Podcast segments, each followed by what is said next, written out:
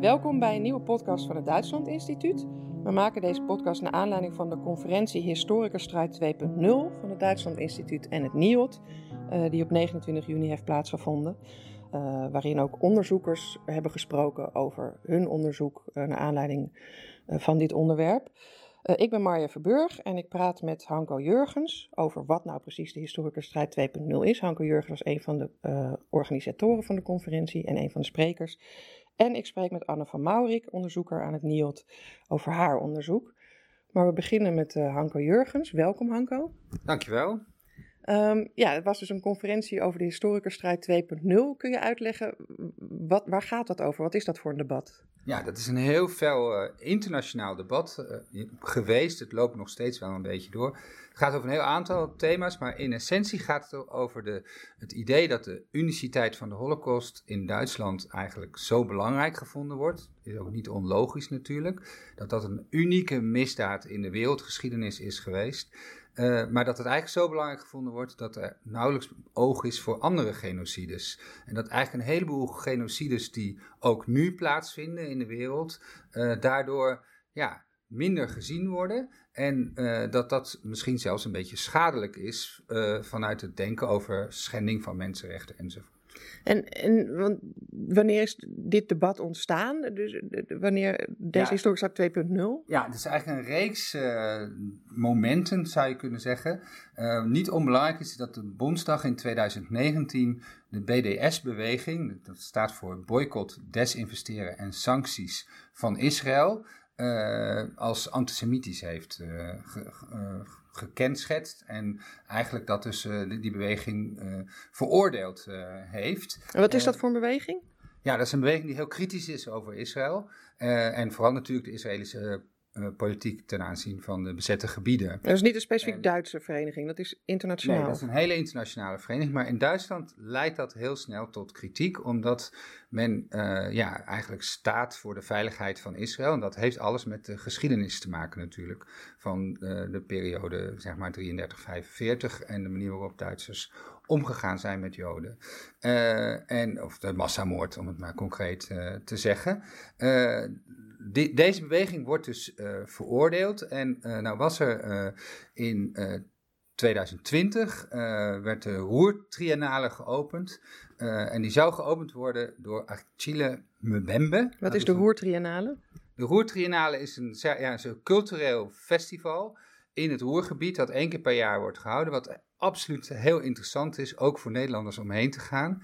En dit zou geopend worden door een Afrikaanse intellectueel, Afrikaans-Franse intellectueel moet je zeggen, Achille Mbembe, die dus die BDI-beweging ondersteunt heeft. Uh, alleen een, volgens mij een handtekening gezet heeft. Dat werd uh, opgemerkt en uh, dat werd meteen een rel omdat hij dus zo kritisch is over Israël.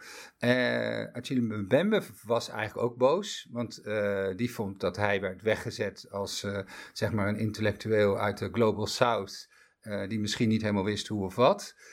en dat was een, een rel tijdens de COVID-crisis, waardoor uiteindelijk die opening van de Woordtriennale helemaal niet doorging en dit een beetje in de, in de stofkast verdween, zeg maar. Maar dit was een opmaat naar een aantal andere kleine relletjes, die er uiteindelijk toe leidden dat Dirk Moses, uh, een Australisch uh, intellectueel historicus, uh, een, een heel fel artikel schreef over wat hij het Duitse catechismus noemt.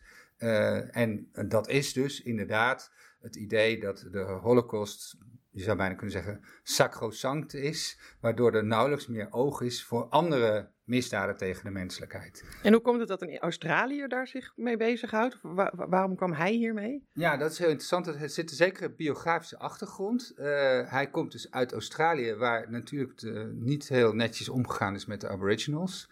Uh, en de genocide op de Aboriginals een thema is, hij zegt dat dat eigenlijk geen thema was in Australië in de, zeg maar in de jaren 50, 60, 70.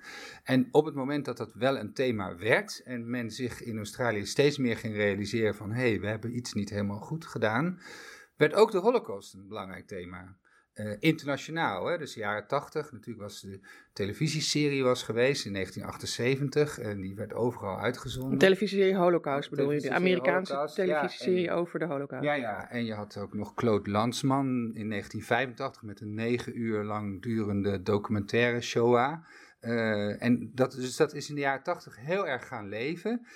En volgens Dirk Moses was het zo dat in Australië op het moment zeg maar, dat men zich ging realiseren, we hebben het niet goed gedaan met de aboriginals, de holocaust eigenlijk belangrijker werd. En dus steeds ja, de, holocaust zo prominent in de beeldvorming werd dat men zich uiteindelijk in Australië toch nog prettig kon voelen. En eigenlijk, Bij ons is het niet zo erg als wat die Duitsers hebben gedaan. Precies. Oh. En dat idee, dat zie je natuurlijk uh, op allerlei, op veel terreinen terugkomen. En in Duitsland, uh, je zou bijna kunnen zeggen in het Duitsland in het bijzonder, want Duitsland heeft ook een koloniale geschiedenis die heel lang in de schaduw heeft gestaan van de geschiedenis van de Tweede Wereldoorlog. Dus, maar wat, wat Dirk Mozes eigenlijk wilde, is dat het debat over de uniciteit van de Holocaust, die werd losgetrokken, dat, dat die Duitsers dat een beetje meer los gingen laten. Uh, dat, ja, in feite komt het daarop neer dat, dat, dat iedereen, zeg maar, meer oog heeft voor uh, uh, bredere misdaden tegen de menselijkheid in zijn algemeenheid. En dus ook meer oog heeft voor, nou ja, je zou kunnen zeggen, voor wat er op dit moment in Oekraïne gebeurt. inderdaad ook in, in Israël. En, maar, maar het heeft zeker ook, want Mozes is een historicus, een historische component. en er was al in Duitsland al veel langer een discussie over de genocide op de Herero en Nama in 1904 tot 1907 in het huidige Namibië, het vroegere Duits Zuidwest-Afrika. Uh, ja, hoe, hoe eh, de, de, Duitse regering daarmee om moest gaan. Of daar ook uh, reparaties, stelbetalingen moeten komen. Of Duitsers excuses moeten aanbieden daarvoor. Ho hoe belangrijk het is. Maar ook bijvoorbeeld of er een directe historische lijn is tussen deze genocide uit 1904 en 1907 en de Holocaust die in 1941 zeg maar begon. Kon dat überhaupt wel? Want er zat dan toch wel een heel aantal jaren tussen. Uh, nou, dus die, die discussies, de openheid voor die discussies, die mist Mozes. Maar was die er niet in Duitsland? Of, of heeft Mozes dat niet gezien? Of, of, of zijn Duitse historici daar niet zelf ook mee bezig met die onderwerpen? Die wordt al heel lang gevoerd, sinds uh, eh, 2004 ongeveer, toen er dus al conferenties over georganiseerd werden. Maar dat ligt dus heel gevoelig. Uh, omdat veel Duitse historici zeggen: nee, die de, wat, dat wat de Holocaust, wat daar is gebeurd, is zo uniek. Dat is eigenlijk onvergelijkbaar met welke andere genocide ook. Dus zomaar een lijn trekken tussen de genocide van Herero en Nama in 1904, 1907 tot aan uh, eh, 1945 toe. Dat is eigenlijk taboe. Dat kan niet. Ja, dus daar heeft Mozes dan nog een keer wat extra in, in losgemaakt. Ja. Nou heet dit debat Historicusstrijd 2.0. Dat geeft aan dat er eerder een, al een historicusstrijd is geweest uh, in de jaren 80. Wat kun je daarover zeggen? Ja, nou dat is dus heel interessant. Uh, je zou eerst nog even van deze Historicusstrijd 2.0, die, die, die moet je toch echt plaatsen in een geglobaliseerde wereld en een multiculturele samenleving waarin oog, oog is voor uh, minderheden, waar natuurlijk in Duitsland bij uitstek heel veel mensen met een migratieachtergrond leven, die ook dus vaak een, zelfs een, een, autobiografische achtergrond hebben die met, met, misdaden tegen de menselijkheid te maken hebben. dat is de historische strijd 2.0 en die verwijst dan direct naar de ja, wat je dan de eerste historische strijd zou kunnen noemen, die 1985, 86, 87 losbranden, zeg maar. Die ging ook over de uniciteit van de Holocaust, maar in een hele andere context, een hele andere setting, zou ik zeggen. Uh, dat was namelijk een strijd tussen, in eerste instantie, in de enge zin zou, ik, zou je kunnen zeggen, strijd tussen Ernst Nolte en Jurgen Habermas. Uh, en die ging heel nadrukkelijk over de vergelijkbaarheid tussen de Holocaust of Shoah, ik zeg misschien wel liever Shoah, uh, en de Gulag-archipel. Uh, dus de misdaden van Stalin. De eh. misdaden van Stalin. Zijn die vergelijkbaar? En was, zoals Nolten het zegt, de Holocaust niet een, een antwoord eigenlijk op de Gulag-archipel? En dus geen klassenmoord, maar een rassenmoord. En in essentie was het niet een Aziatische daad, zo zei Ernst Nolten het. met als enige verschil zeg maar het technische aspect van het gebruik van cyclon B en, en, en gifgas, wat natuurlijk in de Gulag-archipel niet een rol speelt. Maar met het idee, wij hebben het niet bedacht, het is overgenomen van de Russen. In feite wel. En Habermas stelde daarmee dat dat, zo heette zijn artikel ook, een art schadensabwikkeling was. Dus dat eigenlijk het idee was van, goh, niet wij zijn de oorzaak van deze massamoord. Nee, die is eigenlijk al in, in vindt zijn oorsprong in Azië uh, en is dus eigenlijk maakt deel uit van een veel langere en bredere uh, geschiedenis. Uh, en daar kwam ook nog eens bij dat Nolte eigenlijk zei dat er een soort dialectisch proces had plaatsgevonden. dat de voorzitter van het Joods Wereldcongres in 1939 min of meer de oorlog aan Hitler had verklaard en Hitler daarop weer gereageerd had. En ook daar was Habermas erg boos over. Want dus Habermas vond juist niet dat je dat kon zeggen. Die vond dat Nolte op die manier de, de, de holocaust minder erg maakte of, of relativeerde. Eigenlijk is de schuldvraag min of meer van zich af uh, uh, probeerde te, te zetten, zeg maar. En, uh, en wat ook een toch wel een heel belangrijk verschil is met de jaren tachtig mensen als Nolte, maar Habermas ook trouwens, die hebben, die waren natuurlijk, die hebben in de Tweede Wereldoorlog geleefd en waren ook actief betrokken op hun manier. Sommigen waren lid van de Hitlerjugend of waren bij, bij de luchtafweer actief. Uh, vaak waren ze heel jong, zeg maar, toen de oorlog eindigde. Maar juist die generatie heeft heel erg geloofd in, in, in het nationaal socialisme, want daar waren ze mee opgevoed. En die moesten natuurlijk na, na de oorlog ja, min of meer uh, helemaal opnieuw geprogrammeerd worden, om het zo te zeggen. En uh, de verdenking lag er natuurlijk een beetje dat mensen als Nolte eigenlijk een beetje moeite hadden om dat. Uh, om nog echt afstand te nemen van dat grote verleden. Bovendien, wat er ook bij Nolte natuurlijk heel erg speelde, en in die periode ook heel sterk, was het allemaal een strijd tegen het communisme geweest. Hè? En daar hadden de Nationaal Socialisten ook hun bijdrage aangeleverd. En die strijd tegen het communisme werd in de jaren tachtig in de Koude Oorlog nog steeds gevoerd. Dus er was ook nog een soort actuele lijn, zeg maar, van vroeger uit naar nu. Uh. Maar die historikerstrijd, die eerste dus uit de jaren tachtig, uh, wat is er daarna gebeurd? Want eigenlijk is het debat nu op een hele veel geglobaliseerde manier, als ik jou zo, zo hoor. Wat is er in de tussentijd gebeurd? Ja, mijn stelling is dat het een beetje misleidend is om te spreken van een eerste en tweede historikerstrijd. Uh, in die zin dat er eigenlijk, zeker ook als je gaat kijken naar het onderzoek, enorm veel gebeurd is sinds de jaren tachtig. We weten enorm veel meer van de Shoah dan toen. Noem eens een voorbeeld. Wat, wordt er dan, wat is er anders onderzocht of meer onderzocht? Nou, er is heel veel meer onderzoek gedaan naar, enerzijds naar zeg maar de, de, de dagelijkse gang van zaken. Dus voor slachtoffers die dagboeken geschreven hebben, die daar ooggetuigenverslagen hebben gegeven. Maar ook naar zeg maar de, de logistiek van de hele holocaust, het, perspectief van de daders. Uh, maar ook heel veel meer onderzoek gedaan naar hoe het buiten de concentratiekampen is gebeurd. een heel groot deel van de Joden is gewoon uh, doodgeschoten op straat massale beschietingen. Uh, en, er zijn allerlei andere vormen van genocide geweest. En het idee eigenlijk dat dat allemaal, zeg maar, dat het alleen maar een soort technisch, uh, bureaucratisch geheel is, dat is erg losgelaten. Dat is de ene kant. En de andere kant is in Duitsland zelf veel duidelijker geworden hoezeer bijna alle beroepsgroepen betrokken zijn geweest bij het nationaal socialisme in de brede zin, maar dus ook bij uh, bijvoorbeeld historici onderzoek naar antisemitisme of naar levensruim in het oosten. Uh, de politie was vaak veel actiever betrokken bij het arresteren, maar ook bij het doodschieten van uh, Joden in Oost-Europa.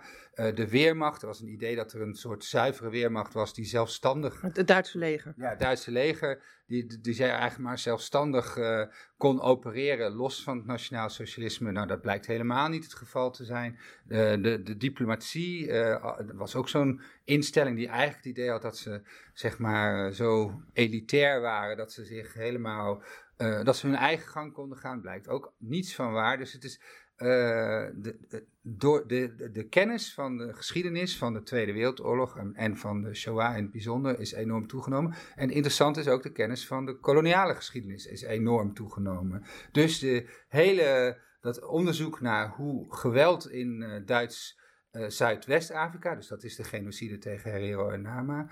maar ook Duits, Duits-Oost-Afrika, waar de Machi-Machi-oorlog enorm veel slachtoffers heeft bereikt, waar heel weinig mensen iets van af weten. Maar dat onderzoek, dat is wel al heel uitgebreid gedaan. Dus we weten gewoon veel meer van alle ja, misdaden die gepleegd zijn. En sinds wanneer is dat onderzoek naar het koloniale verleden van Duitsland op gang gekomen? Want van die Herero Nama, dat is nog helemaal niet zo lang een discussie. Nee, dat klopt, maar onder historici eigenlijk wel. Uh, in de jaren negentig is de koloniale geschiedenis opgekomen. En uh, zeg maar, dat stond toen nog niet meteen in het teken van alle misdaden, zeg maar. Uh, maar rond, zeker op, in 2004, toen het 100 jaar geleden was dat de genocide begon, toen zijn er allemaal conferenties geweest hierover. En sindsdien wordt er eigenlijk gestreden over de vraag of er een directe lijn is tussen de genocide van 1904 en 1907 en uh, de Holocaust beginnend in 1941. En als we nou kijken, nou, als je kijkt naar dat die, die, die in de jaren 80 en al dat onderzoek dat erna gedaan is en die historische strijd die nu wordt gevoerd, of, of ja, eigenlijk nog steeds wel wordt gevoerd, eh, eh, heeft al dat onderzoek ertoe bijgedragen dat het een kwalitatief betere discussie is of een ander soort debat? Kun je daar iets over zeggen? Nou ja, ik denk dus wel dat uh, we weten nu hoezeer de, een groot deel van de Duitse bevolking betrokken was bij dit project, om het maar even zo te noemen. Uh, en dus het de hele discussie over, uh, ja, zeg maar, schuld of betrokkenheid erbij. je hebt een discussie over bystanders, mensen die dan toekijken. En Voor omstanders die er niet bij betrokken zouden zijn, maar eigenlijk ook wel een rol speelden in het. Ja, en die dus vanuit Hedenaars perspectief misschien dus toch door niet betrokken te zijn, toch eigenlijk heel erg betrokken uh, blijken te zijn. Dat soort discussies, die worden nu veel serieuzer gevoerd en eigenlijk ook veel schuldbewuster gevoerd dan in de jaren tachtig. Uh, de, de, de, de kennis en de wetenschap dat heel veel Duitsers hierbij betrokken waren, is gewoon enorm toegenomen. Dus daar kan op een hele andere manier naar gekeken worden. Ik vind zelfs dat het soms iets te ver gaat, in die zin dat er ook heel veel verzet was in Duitsland. Uh, communistisch verzet, maar ook Joods verzet, uh, uh, natuurlijk verzet uit de kerken. en dat dat eigenlijk, ja, dat dat beeld een bijna een beetje ondergesneeuwd blijkt te raken. Dat je kunt natuurlijk spreken van een soort collectief schuld, iedereen schuld, maar zo was het zeker niet. Er waren ook heel veel families die ook slachtoffer werden van het regime. Bijvoorbeeld mensen die een gehandicapte tante hadden, bij wijze van spreken, die verdween. Uh, daar, was, daar, daar, daar was ook heel veel leed en dat was ook heel gelaagd, vind ik. Dat is belangrijk om dat ook in, in de gaten te houden. Ja, als laatste, want die, die, die historische strijd 2.0 gaat dus eigenlijk ook over nou ja, de uniciteit van de holocaust. En dus die Dirk Mozes zegt, daar schieten we niet zoveel mee op, als ik het zo vrij mag interpreteren. Want dan laat je andere genocides tellen minder mee of, of, of laat je buiten beschouwing. Is er in Duitsland eh, ook meer idee over dat dat misschien dat je dat breder moet trekken, zodat je het niet alleen over de uniciteit van de Holocaust moet hebben, of wordt daar nog steeds heel erg aan vastgehouden? Of, want als het over de Herero Nama gaat, gaat het natuurlijk ook over genocides waar ze zelf bij betrokken waren op een andere manier. Dus ik kan me voorstellen dat dat ook iets losmaakt als het gaat over de uniciteit van de Holocaust. Nou ja, wij hadden dus Michael Wielt uh, op bezoek, uh, een, uh, inmiddels emeritus hoogleraar uit Berlijn. En hij zei heel nadrukkelijk dat de visies veel gelaagder zijn, ook onder historici. Dat het natuurlijk wel, want Mozes heeft het zelfs over de hoge priesters van historici en intellectuelen die dat, zeg maar, dat idee, hij noemt het geen dogma, maar wel het idee van de uniciteit uh, bij hoog en laag uh, verdedigen. En Wield zegt van, nou ja, het is veel gelaagder en het is veel uh, wat mensen denken en vinden hierover. En dat denk ik eigenlijk ook. Ik denk dat in Duitsland natuurlijk wel degelijk uh, in, uh, dit is opgemerkt en ook gezien is van hé, hey, er wordt van allerlei kanten iets van gevonden. maar ik denk wel dat het toch heel duidelijk is dat er verschillende ja, discoursen, of hoe noem je dat, dus debatten naast elkaar lopen. En het, het, het feit, of dat, nee, ik moet, moet zeggen, het, antisemitisme-debat in Duitsland, dat dat zo actueel is na een aantal aanslagen, en bijzonder de aanslag in Halle op de synagoge daar, is heel begrijpelijk en heel uh, ja, logisch eigenlijk. Dat van daaruit dus de, zeg maar, de uniciteit van de Holocaust uh, als heel erg uh, belangrijk punt wordt gezien. En is het natuurlijk ook, ja, in zekere zin was, was het een unieke genocide. is dat logisch, maar het is denk ik ook goed om de kritiek in oogschouw te nemen. En er zijn namelijk natuurlijk bij uh, de genocidestudies wordt eigenlijk gezegd, we moeten alle genocides met elkaar kunnen vergelijken. En elke genocide is uniek, uh, ook de holocaust. Maar uh, laten we dus niet zeg maar alleen de holocaust apart bestuderen en de andere genocides dan daarnaast bestuderen. Maar laten we dat dan in zijn geheel bekijken. Daar is zeker wat voor te zeggen.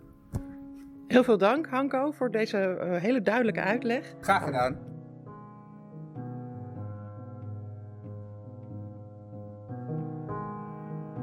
Nou, we zijn hier bij het NIOD, het Instituut voor Oorlogs, Holocaust en Genocidestudies. En we waren net bij een workshop um, in het kader van een conferentie over de historicusstrijd 2.0. Ik sta hier met Anne van Maurik. Anne, leuk dat je er bent. Dankjewel, leuk dat ik hier mag zijn. Ja, Anne van Maurik is promovendus hier aan het uh, NIOD en aan de Universiteit van Amsterdam. En uh, waar gaat je onderzoek over? Ik doe onderzoek naar hoe uh, Duitse honger, dat is ervaren rond de Eerste en Tweede Wereldoorlog, uh, hoe dat herinnerd wordt in Duitse schoolboeken. En ja, dat is natuurlijk ontzettend spannend, omdat Duitsland een, ja, tussen aanhalingstekens een daderland is. En, en dan is de vraag, hoe herinnert zo'n daderland zijn eigen slachtofferschap?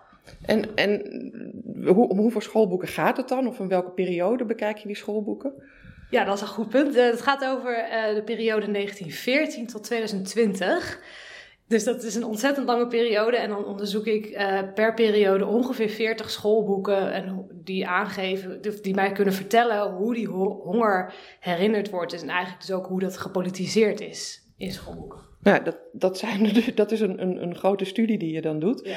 Waar we het net vanmiddag over hebben gehad, is uh, uh, een, een klein onderdeel. Je bijdrage aan de conferentie ging over hoe vertriebenen en Herero en Nama in Duitse schoolboeken worden gerepresenteerd sinds 1990. Maar ik denk dat het goed is als we eerst even uitleggen wie de vertriebenen en wie de Herero en de Nama zijn. En misschien kun je eerst beginnen met de vertriebenen. Ja, doe ik. Uh, nou, Vertriebenen, uh, ook wel etnische Duitsers uh, genoemd. Die is, dat is een verzamelnaam voor Duitsers of Duits sprekenden die wonen in gebieden zoals Silesië of Pommeren um, of Sudetenland. dat zijn dus gebieden uit Oost- en Centraal-Europa. En uh, deze etnische Duitsers wonen daar eigenlijk al heel erg lang, al decennia en, of, of soms al eeuwen. Maar die, um, die vertrokken uit die gebieden, of die werden daar weggejaagd door de, um, doordat het Duitse leger zich terugtrok vanaf 1943, 44.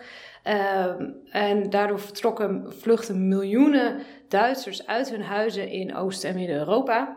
Uh, uit angst voor represailles uh, van het oprukkende Rode Leger en um, Oost-Europese partisanen. Maar dus eigenlijk als direct gevolg van de nazi-bezetting van die Oost-Europese gebieden waar zij woonden? Uh, ja, klopt. Toen, toen zeg maar dus de, de, SS terugtrok, of het Duitse leger terugtrok, of een paraplu van bescherming verdween voor die mensen.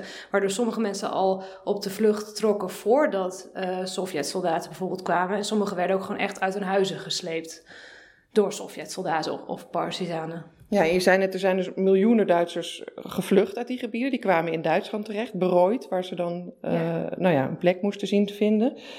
Um, en die komen terug in de geschiedschrijving of hun ervaringen. Ja, klopt. Die worden in, in uh, Duitse schoolboeken um, genoemd. En het is eigenlijk in de Koude Oorlogperiode al dat, dat ze erg veel genoemd werden ook. Dus vooral tot de jaren 70 ongeveer. En uh, voor deze presentatie keek ik dus naar schoolboeken, hoe deze mensen, hoe deze groep mensen gerepresenteerd werd in schoolboeken vanaf 1990. Ja, en je koos voor die periode omdat je dat afzet tegen de Herero en de Nama. Is misschien ook goed om even uit te leggen wie dat waren of wat daarmee gebeurd is. Ja, dat, zijn, uh, dat is de oorspronkelijke bevolking van de, het moderne Namibië. En dat heette toen Duits-Zuid-West-Afrika. Dus dat was uh, een kolonie van Duitsland tussen 1884 en 1915.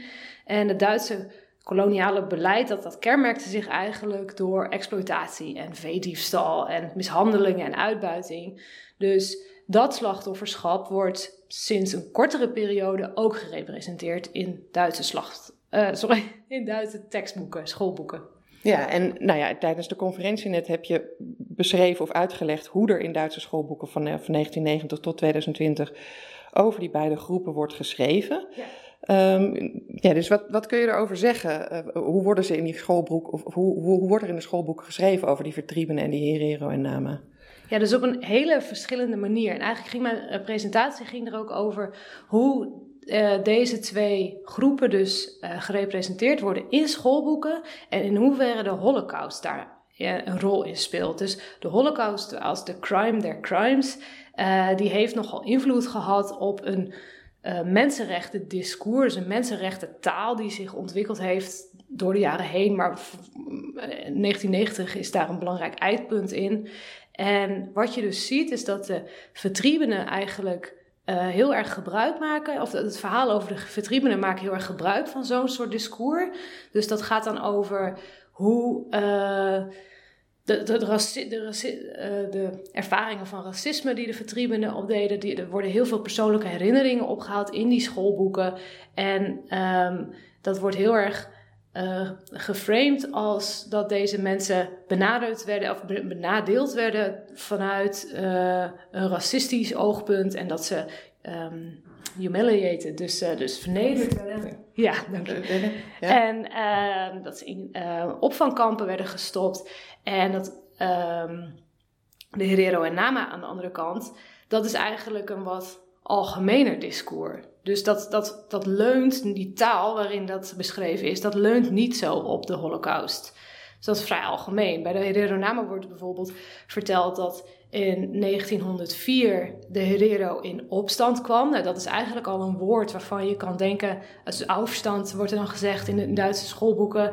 Dat woord, dat, dat legitimeert al enigszins de Duitse koloniale beleid. Want de Herero en Nama zien het zelf als een soort van bevrijdingsstrijd. Um, dus... Het waren de, Duitse uh, koloniale machthebbers die daar uh, de dienst uitmaakten, waar zij tegen in opstand kwamen. Ja. En vervolgens werden zij door die Duitse keizerlijke troepen, nou ja, min of meer afgeslacht, uitgehongerd. Uh, dus in die zin een, een, een genocide. Het werd ook geloof ik wel de eerste genocide van de 20e eeuw genoemd. Maar er wordt dus in Duitse schoolboeken Wordt dat meer als dan een soort reactie gezien of hoe, hoe moet ik dat zien? Ja, nee, dat heb je helemaal goed gezien inderdaad. Dat, dat, uh, dus de, de, uh, dit was echt een ontzettende racistische periode. Deze Herero-Nama, dus de Herero die kwamen in verzet en de Nama die waren bondgenoten. Die werden onderworpen aan hongersnood, aan massamoord. Uh, ze werden in concentratiekampen gestopt. Dus het is inderdaad een genocide. Vele stierven, ongeveer 50.000 à 65.000 van de Herero... Um, dus van de 80 à 100.000 Herero, die, die zijn vermoord. En 20.000, uh, sorry, 10.000 van de 20.000 Nama zijn vermoord. Dus dat zijn echt enorme getallen. En um, activisten en wetenschappers die erkennen dit al langer als een genocide. Eigenlijk al wel sinds de jaren 90 zijn die debatten over. En nu, uh, toen is dat dus ook de, de genocide, eerste genocide, wat je zei, van de 20e eeuw genoemd. De bond, bondsregering van Duitsland die onderhandelt sinds 2015 eh, met de Namibische overheid. En in 2021 kwam er een officieel excuus. Maar uh, onderhandeld met de Namibische overheid over herstelbetalingen en over excuses en over schadeloosstelling. Ja, exact. En ook hoe dit nou gezien moet worden, deze, dit, dit, deze genocide eigenlijk. En het is eigenlijk nog steeds niet klaar. Je zou denken, nou, een excuus. Uh, maar als je dan uh, bedenkt waar dat geld, dus er komt, even kijken, 1,1 miljard euro is er uh, aan ontwikkelingsgeld aan de Namibische overheid gegeven. Uh, door Duitsland? Door Duitsland, inderdaad. Dat wordt in 30 jaar betaald. Uh, maar de Herero Nama groep, groepen binnen de Herero Nama, die hebben daar uh, eigenlijk, die vinden dat dat geld naar de Herero Nama zelf moet gaan. Uh, zodat zij het kunnen investeren in armoede en achterstanden die nu nog steeds spelen door die genocide van toen. Um, dus het is, het, is, het is een heel urgent debat in Duitsland. Ja, en als ik jouw presentatie van vanmiddag goed begreep, gaat het dan bij de Herero en de Nama in die schoolboeken niet zozeer over een racistisch element en komt dat wel terug of een etnisch element bij die vertriebenen. Sinds wanneer wordt er eigenlijk überhaupt in Duitse schoolboeken over die Herero en die Nama geschreven? Uh, ik meen, aan, meen, dat het ongeveer sinds 2014 in de, in de schoolboeken staat. Maar je ziet wel dat het in 2020 echt wel um, wat meer uh, body krijgt. Dus dat er wel vier pagina's aan besteed worden in plaats van een uh, klein stukje. Um, wel goed. En vergeleken met hoeveel pagina's worden er aan de vertriebenen besteed in dat soort schoolboeken? Elf ongeveer. En, en dat is dus echt, ja, die focussen zich dus heel erg op dan. Um, de Duitsers lijden omdat ze toch wel ook wel Duitsers waren. Er wordt dus gebruik gemaakt van zo'n zo'n holocaustdiscours, zoals ik dat net uitlegde. Terwijl die uh, genocide op de Herero Nama dus meer bijna wordt geframed als... Oké, de Herero kwamen in opstand of in verzet en dat moest neergeslagen worden. En ja, dat gebeurde dan zo. En dus zo wreed. En nou, de meeste uh, nieuwe tekstboeken noemen uiteindelijk wel dat, het, dat racisme een rol heeft gespeeld. En ze noemen ook het, het ja, bekende uitroeiingsbevel van uh, generaal von Trotta. Die uh, noemde dat eigenlijk alle Herero mannen doodgemaakt moesten worden. Dat was de, de Duitse generaal die toen in begin 20e eeuw daar de dienst uitmaakte. Ja, exact, dankjewel. Ja. En, uh, en dat vrouwen um, teruggedreven werden naar hun oorspronkelijke bevolking of iets dergelijks, ik weet het niet uit mijn hoofd. En dat er op hen geschoten zou worden. Dus ja, dat soort taal staat er nu wel iets meer in. Maar doordat dat hele hoofdstuk eigenlijk niet echt spreekt van een. Um, hoe racisme eigenlijk geïntegreerd is binnen een heel koloniaal systeem, uh, komt dat gewoon niet zo naar voren. Dat, dat, dat uh, het idee van um, geweld tegen een identiteit. Zo crime against identity, dat is, komt heel erg naar voren in het vertriebene verhaal, maar niet in het Herero en Nama verhaal. Heb je nou, want die vertriebenen, daar wordt natuurlijk al veel langer over geschreven dan sinds 2014. Uh, al sinds de Tweede Wereldoorlog neem ik aan, komt dat in, in schoolboeken voor. Zie je daar ook nog een ontwikkeling? Wordt daar nu anders over geschreven dan in de jaren 70 of 80? Of, of... Ja, dat is een leuke vraag, want uh, dat is zeker waar. Eh, tot de jaren 70 um, werd er best wel expliciet soms een uh, verwijzing gemaakt tussen uh, de concentratiekampen in, uh, in, in, de Tweede Wereldoorlog en tussen wat er zich in Oost-Duitsland, of sorry, Oost-Europa afspeelde als geweld tegen de vertriebenen.